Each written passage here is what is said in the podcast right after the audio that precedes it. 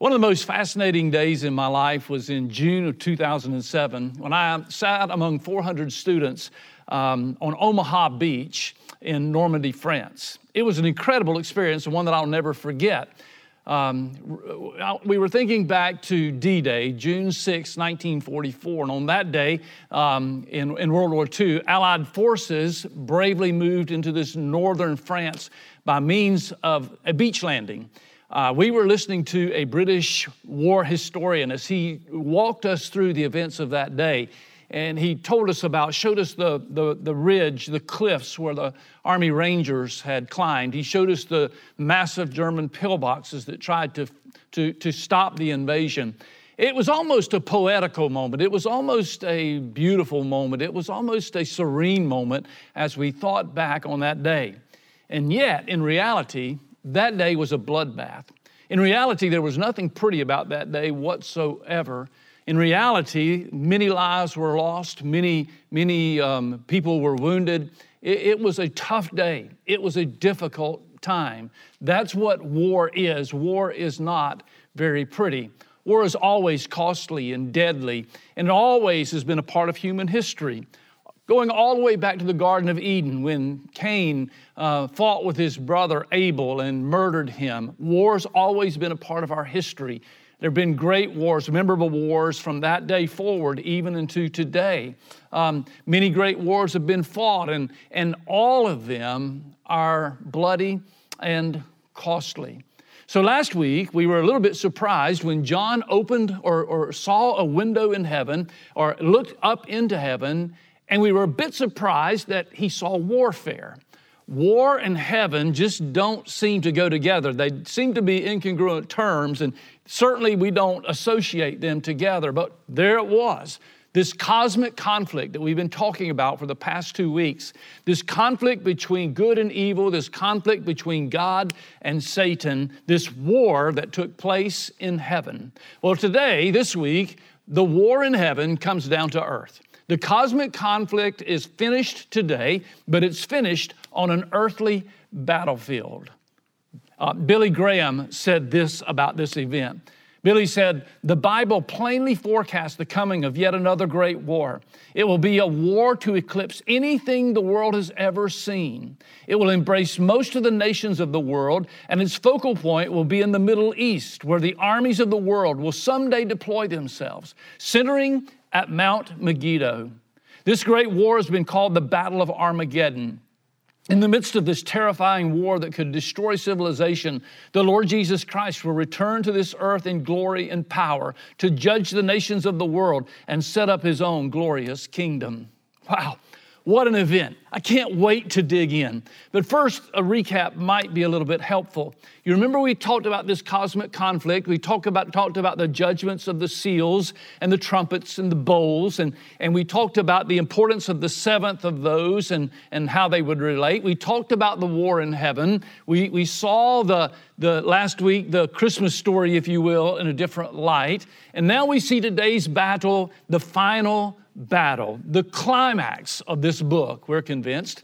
And yet, the climax to this book is somewhat anticlimactic, but we'll talk about that a little bit more in a little while. What I want us to see today is, is several passages. We're going to be looking our way through Revelation. So I hope you have your tablet, your phone ready. I hope you got your Bible open, whatever you want to follow along with, because we'll be looking at a lot of Scripture and let the Scripture, let the book of Revelation speak to us about this coming battle, this battle to, to top all battles, this battle that ends in the consummation of everything that we've been looking at and looking for.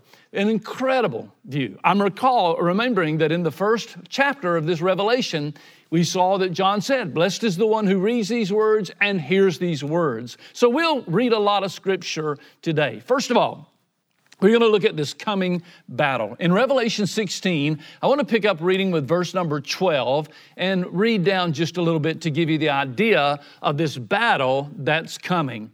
He says in verse 12, The sixth angel poured out his bowl on the great river, the river Euphrates, and its water was dried up. By the way, can you imagine that scene? The water of the Euphrates, the mighty Euphrates, dried up. Why? To prepare the way for the kings from the east. Then I saw three unclean spirits like frogs coming from the dragon's mouth, from the beast's mouth, and from the mouth of the false prophet.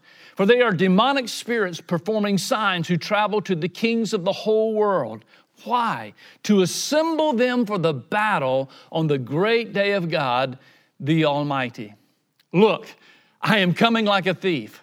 Blessed is the one who is alert and remains clothed, to that, uh, clothed so that he may not go around naked and people see his shame.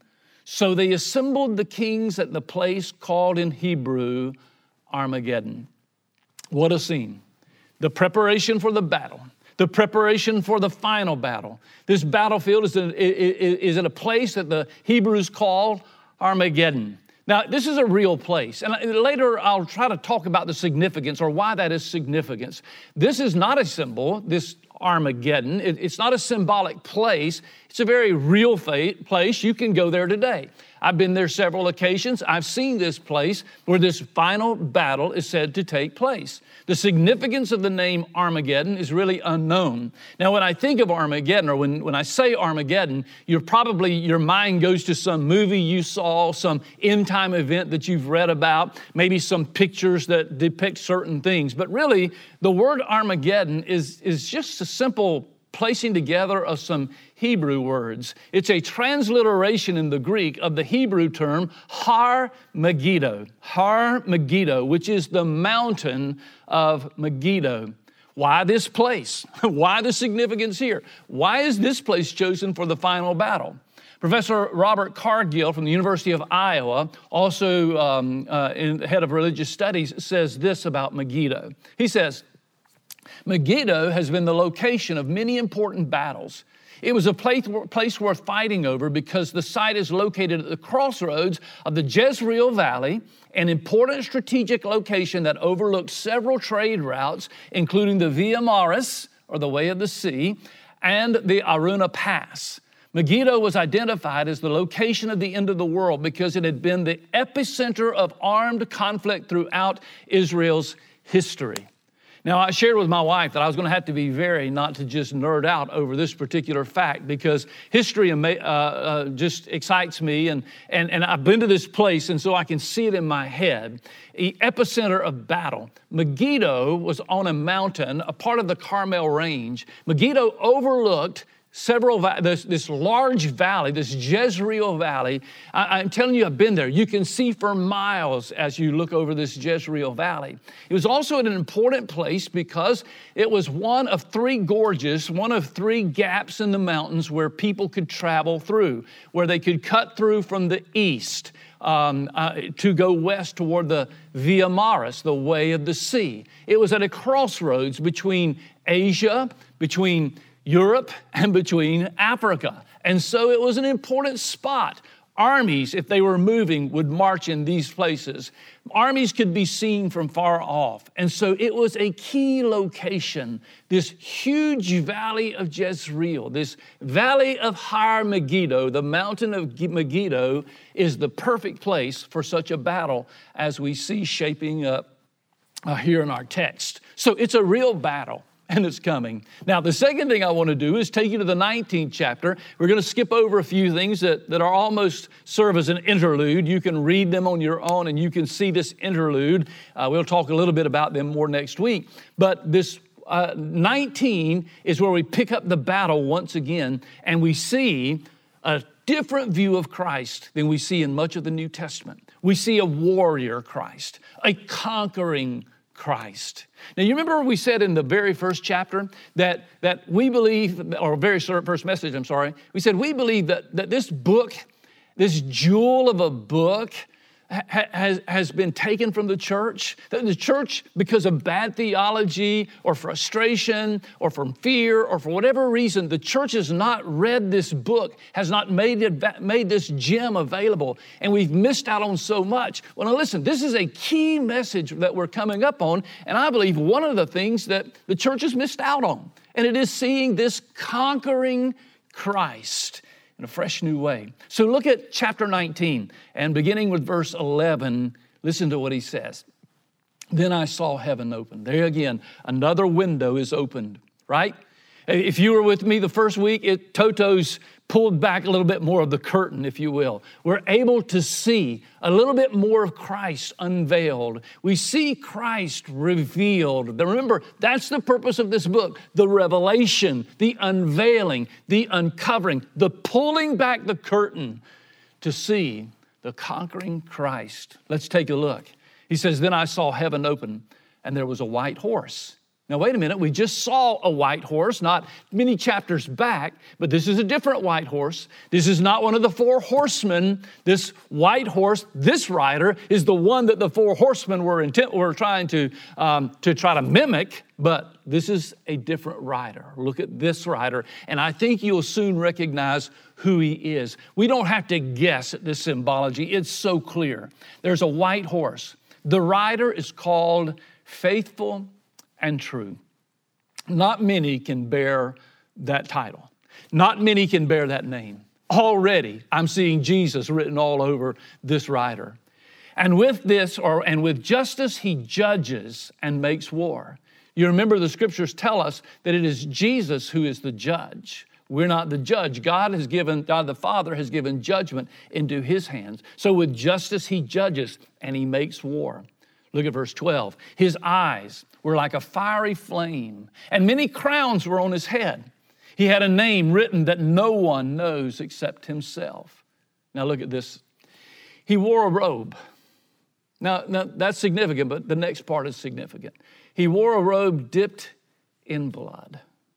Dipped in blood. Reminds us immediately of the cross. Reminds us immediately of his back that poured as the cat o' nine tails would go through his flesh that poured with blood. we thought, we think about his side that was pierced and blood came out. And here he has a robe dipped in blood. And his name is called the Word of God. The Word of God. By the way, that word is logos. It's the same word that John uses in his gospel to introduce the book. When he says, The Word, the logos became flesh and dwelt among us, and we beheld his glory. The glory is the only begotten Son of the Father, full of grace and truth. The logos, that's here it is. The Word of God is his name.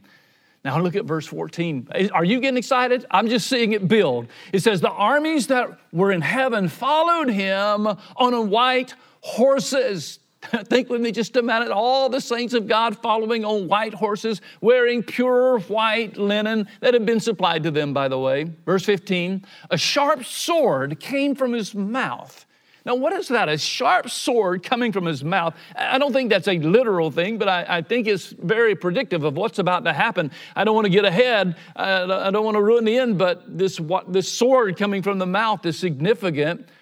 Why? It tells you. So that he might strike the nations with it. He will rule them, that is, literally shepherd them, but he will shepherd them with an iron rod, with a stiff rod. The rod of the shepherd was used for many reasons and for many things, but among them was to discipline or to judge the sheep. He will also trample the winepress of the fear, anger of God the Almighty. And he has a name written on his robe and on his thigh. Look at his name King of Kings and Lord of Lords. Now, there's two things that come to my mind when I, I, read this immediately. First of all, this is clearly Jesus. There, there's, there's no doubt about who this is, who this rider of this white horse is. It is Jesus, but it is Jesus as we have not seen him. The second thing I notice is this is not the, the, the meek and mild servant who comes to be abused. This is not the meek and mild one who comes as a lamb for the slaughter. This is not the one who is born and laid among the, the lowing cattle and the, the buying sheep. This is, this is a king. This is a warrior, Jesus. And, and unfortunately, sometimes this image is taken from us, it's robbed from us because we haven't looked at this book. Again, this book is incredible because it gives us this fresh view of Jesus. And what a mighty warrior view it is. It's funny, isn't it? When I look at this view of Jesus, what it does is as a follower of Christ, it brings me comfort. It brings me comfort. And by the way, follower of Christ takes on a new dimension here, doesn't it? Because it says he's followed by others on these white horses. But listen, if it's if I'm not a follower of Christ, frankly, this is a disturbing picture. perhaps more disturbing even than the dragon, as we'll see. Now, interestingly, John gives us a very similar uh, description in the first chapter. You recall we read back in chapter one that John was able to see a vision of Jesus. Let me go back and remind you what it is. Listen, it's very similar. In John chapter 1, verse 14, we read these words. This is his vision, chapter 1. He says, The hair of his head was white as wool, white as snow, and his eyes, just like we just saw, were like a fiery flame. His feet were like fi- uh, fine bronze, as it were, fired in a furnace, and his voice like the sound of cascading waters. He had seven stars in his right hand, and a sharp two edged sword came from his mouth, and his face was like the sun at full strength. And when I saw him, I fell on his feet, I fell at his feet like a dead man. He laid his right hand on me and said, Don't be afraid. I'm the first and the last and the living one. A very similar picture. Here at the opening of the book, John introduces us to this coming one, this coming king, this coming warrior. And he says, I see this picture. And when you see this picture, note the words he says. He says, Don't be afraid. Don't be afraid. And yet, when we arrive in this last chapter, when we arrive at chapter 19 and we see the same picture of this conquering Christ, there is no comforting word, don't be afraid. One who is in front of him does need to be afraid. One who is not with him, not in his army, needs to be afraid. And so we need to understand that while the child of God does not need to look at this picture with fear, if you're not a follower of Christ, you should, frankly. And you should see that this Christ is coming to conquer. Warren Wiersbe, one of my favorite writers, said it this way. He said, The rider on the white horse in Revelation 6 is the false Christ, but the rider, this rider is the true Christ. He's not coming in the air to take his people home, but to the earth with his people to conquer his enemies and to establish his kingdom. What a picture. This coming war at a place called Har Megiddo or Armageddon, this coming final battle when the kings of the earth will gather together and the conquering Christ, a warrior Christ, makes an appearance. appearance. But now we're going to get a little bit of insight into that battle and what happens. And you're going to notice how this victory takes place, and it takes place very quickly. Look down to verse 20, uh, verse 17. He says, "Then I saw an angel." Once again, another thing that John saw. The things that John saw are important in the book. Then I saw an angel standing in the sun, and he called out in a loud voice, saying to all the birds flying overhead, Come gather together for the great supper of God, so that you may eat the flesh of kings, and the flesh of military commanders, the flesh of the mighty, the flesh of horses and of their riders, and the flesh of everyone, both free and slave, small and great. And then I saw the beast, the king of the earth and their armies gathered together to wage war against the rider on the horse and against his army. But the beast was taken prisoner, and along with it the false prophet who had performed the signs in its presence. He deceived those who had accepted the mark of the beast and those who worshiped its image with these signs. Both of them were thrown alive into the lake of fire that burns with sulfur. The rest were killed with the sword that came from the mouth of the rider on the horses, and all the birds ate of their flesh. So here's the climactic moment that we talked about. Here's that moment when the battle comes to a, for, to, to, to a, a front. Here's that moment when Christ comes, warrior Christ comes, and faces the armies of the earth and the beast and the false prophet and the red dragon. And here's what's anticlimactic it's actually a pretty short battle. As a matter of fact, as far as we can see, just one word is spoken he defeats them with the sword coming out of the mouth. Simply with a word. Short battle. There have been some short battles in our history. Think about it, look at them, they're interesting. The Falklands War only lasted for 74 days. The Greco Turkish War lasted for 30 days. The Gregorian, the, the, Georgian, I'm sorry, the Georgian Armenian War lasted for 24 days. The Indo Pakistani War only lasted 13 days. The Arab Israeli War, six day war, only lasted, well, six days. The Anglo Zanzibar War was only 38 minutes. And yet, this one is shorter than them all. As far as we can see, one word is spoken. One word was actually spoken that decided this war 2,000 years, at least 2,000 years earlier. Uh, 2,000 years ago for us, these words were spoken. You remember? Jesus was on the cross. And as he gave himself as a sacrifice for sin, as he gave himself for us, as, as he died and took the wrath of God for mankind upon himself, as he suffered there and his blood flowed, and as he willingly submitted to the Father and the Father's judgment, so that he could bring us to a place of redemption, so that he could adopt us as sons and daughters, so that he could purchase our salvation, so that he could atone for our sins, there on the cross, you remember?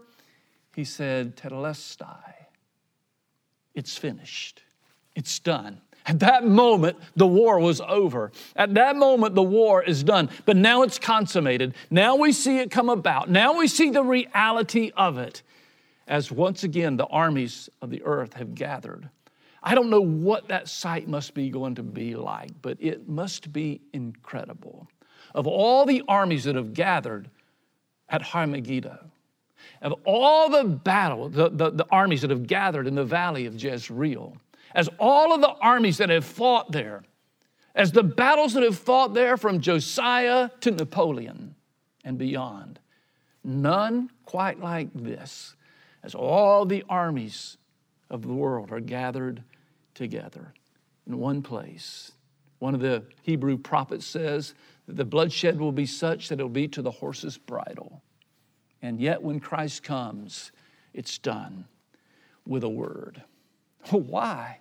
You say, why, Pastor Eddie? Why this war? Why this battle? Why all this blood? Why is all this necessary? And how can we find encouragement in that? Well, turn the page to chapter 20.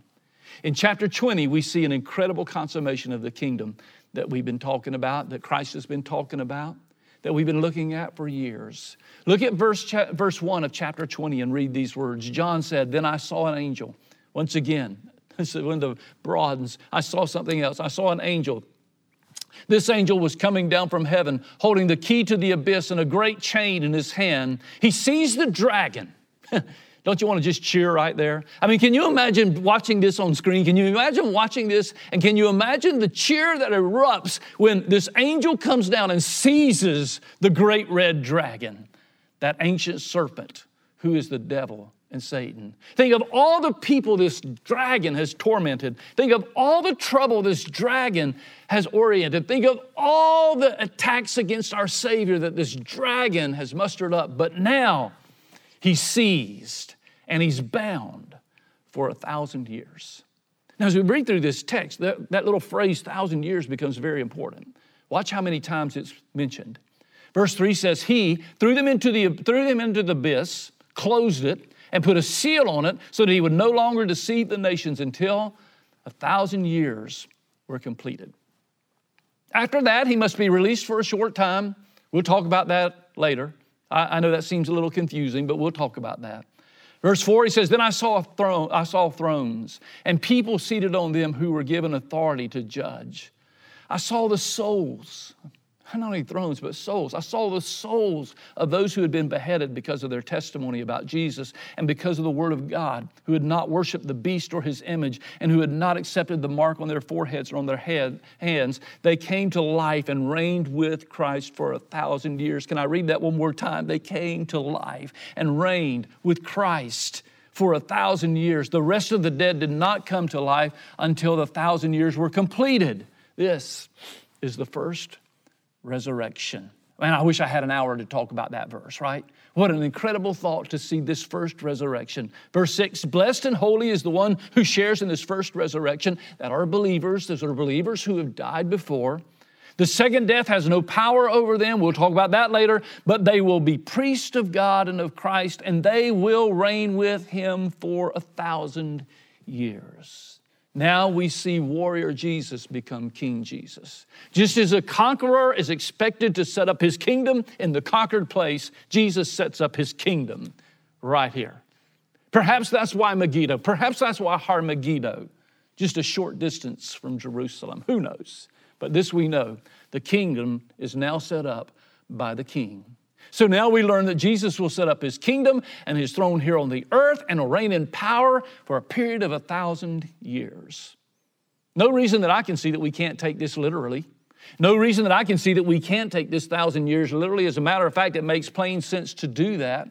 At the end of this time, as Christ is reigning with his people for this thousand years, at the end of this time, Satan and some on the earth will make one final last grasp effort to steal the throne, and he'll again be met with a swift and final defeat.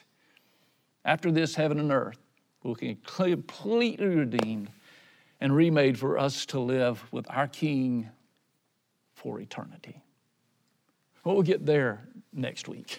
We can't go there today. We'll get there next week. Now, I know there's questions. You think, well, why is he released again? Why is he let go? Why does he have to be once again freed? I'm not sure that we'll know that for eternity until eternity, but certainly it has a lot to do with the fact that our God has given us a choice, that God gives us opportunities to reject or to accept. He's given you that opportunity this morning. You can accept or you can reject. You can accept this King of Kings and Lord of Lords. You can accept this Lamb who has come as a slaughter for the sacrifice of your sins, or you can reject him. Now, let me finish with a couple of takeaways. A couple of things we can take from this. First of all, this the named place of the battle and its history of warfare, to me, helps us to see that this battle is an unseen reality in the future. This is not just a figment of his imagination, it's not just a dream. This is the reality, unseen for now, but a reality in the future. It is a literal battle that is yet to take place. Secondly, Jesus will rule and reign over redeemed and restored earth as legitimate king of creation. That's right. We've been talking about this kingdom come. We've been praying, Your kingdom come. Well, guess what? Here we see the consummation, the fulfillment of that as Christ reigns over a redeemed and a restored creation. And finally, this view of Jesus gives us confidence in the promises of Scripture today. You see, all of the scriptures that we hold to, all of the scriptures that we hold dear, all of those promises of the scriptures that we cling to and, and we have hope in, this passage, this view of Jesus gives us confidence that these promises can be kept Again, I think the enemy, our enemy, has tried to hide this view of Jesus from us. How many have told me since we started this series, you know, I've never read Revelation before? Why? Because I'm scared of it, or because it makes me afraid, or, or because it gets me frustrated, or because I don't understand it. Listen, my friend, you're missing a jewel here, you're missing a gem here. Here we see Christ as the conqueror and as the king. And that gives me confidence, that gives me assurance that all the things he promised are indeed true and indeed will come about. So this morning, our takeaway is a little different. Usually, we try to give you a takeaway at this point, something to do, something to apply, something that we can put into our practice. And, and, I, and I want you to put this into practice, but it's not really a whole lot to do. Here's our takeaway. Here's what I want from today.